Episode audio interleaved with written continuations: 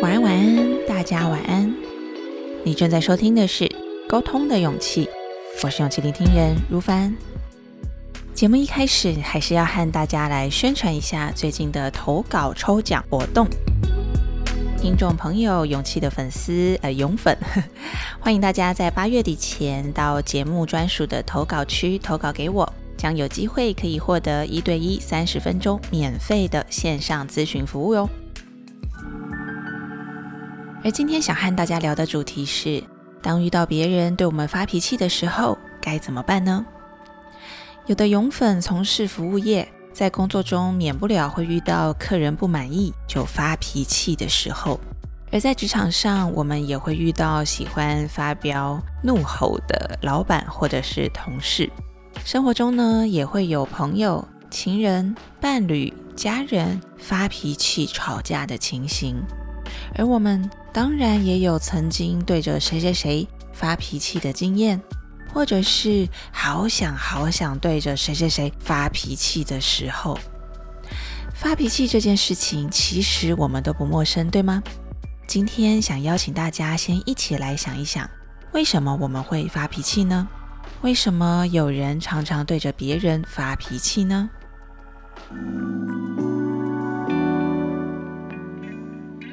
不知道大家有没有和小小孩相处的经验呢？小小孩在还不知道自己要怎么表达的时候，会努力发出声音，或者是手脚并用的使用肢体动作来表达他的感受，快乐或是喜悦，不舒服或者是要便便。到了牙牙学语的阶段，因为文字、词汇、句型的资料库还在搜集中，孩子还不是很熟悉语言这个沟通工具要怎么使用。所以，除了童言童语之外，也会用大哭、大叫、大动作，比如说很用力的跺脚啊，突然的奔跑，然后很用力的坐在地上拍打，或者是拿东西、摔东西等等，这种很直接、很用力的方式来帮助自己表达。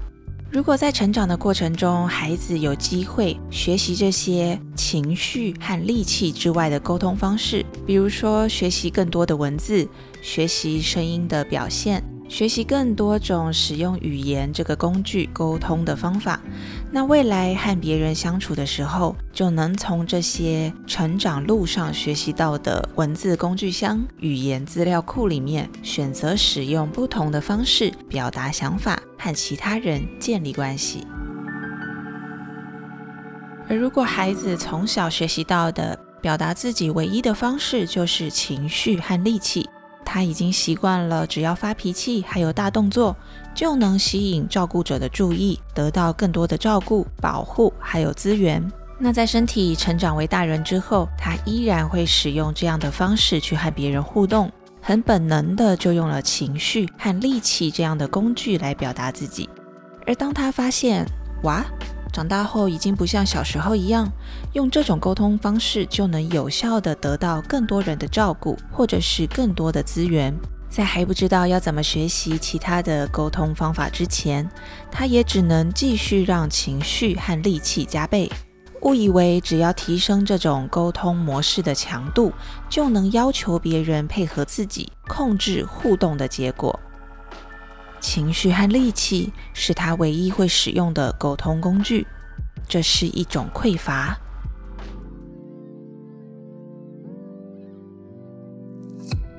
回头想想，在我们自己和别人相处的经验中，是不是也有过很火大、很想向对方发脾气的时候呢？有，当然有。人与人之间的相处，哪有不磕磕绊绊的呢？我有时候想到一些事情，也会好气好气哦，一把火就从心里燃烧起来。这样，比如说最近啊，在游戏里面有坏蛋要抢我的东西，我就好生气哦。啊，就说好不能拿十六级的地，为什么还要抢啊？讨厌呢！这个愤怒的情绪感受依然是正常的，因为这就是我们打从出生就有的基本配备，在生存感受到有威胁的时候。愤怒是保护自己和防卫的一种方式，只是我在后来的路上学习到，除了直接向对方表达愤怒的情绪之外，我还有其他的沟通工具和方法可以使用，帮助我表达自己。所以呢，虽然我很气噗噗，但还是可以不向对方直接的发脾气，写一封不带攻击性的言语，有一说一，有理有据的 email 给那个抢我东西的坏蛋，坚定的告诉他不可以抢我的东西，而且我会把东西拿回来。慢慢了解到发脾气只是一种沟通工具之后，我在感到 emoji 美送的时候，要向对方发脾气之前。会先提醒自己想一想，还有没有别的沟通工具可以选择，帮助我更有效的表达呢？而在面对别人对我发脾气的时候，我也比较可以抽离的去思考，他把情绪丢给我，并不是在针对我，只是因为这是他唯一会使用的沟通工具而已。至于对方使用了发脾气这个沟通工具和我互动，我要不要配合他，满足他的需求呢？我是不是可以做出自己的选择和决定呢？这一个更进一步的主题课题分离，下一集节目我们再继续聊。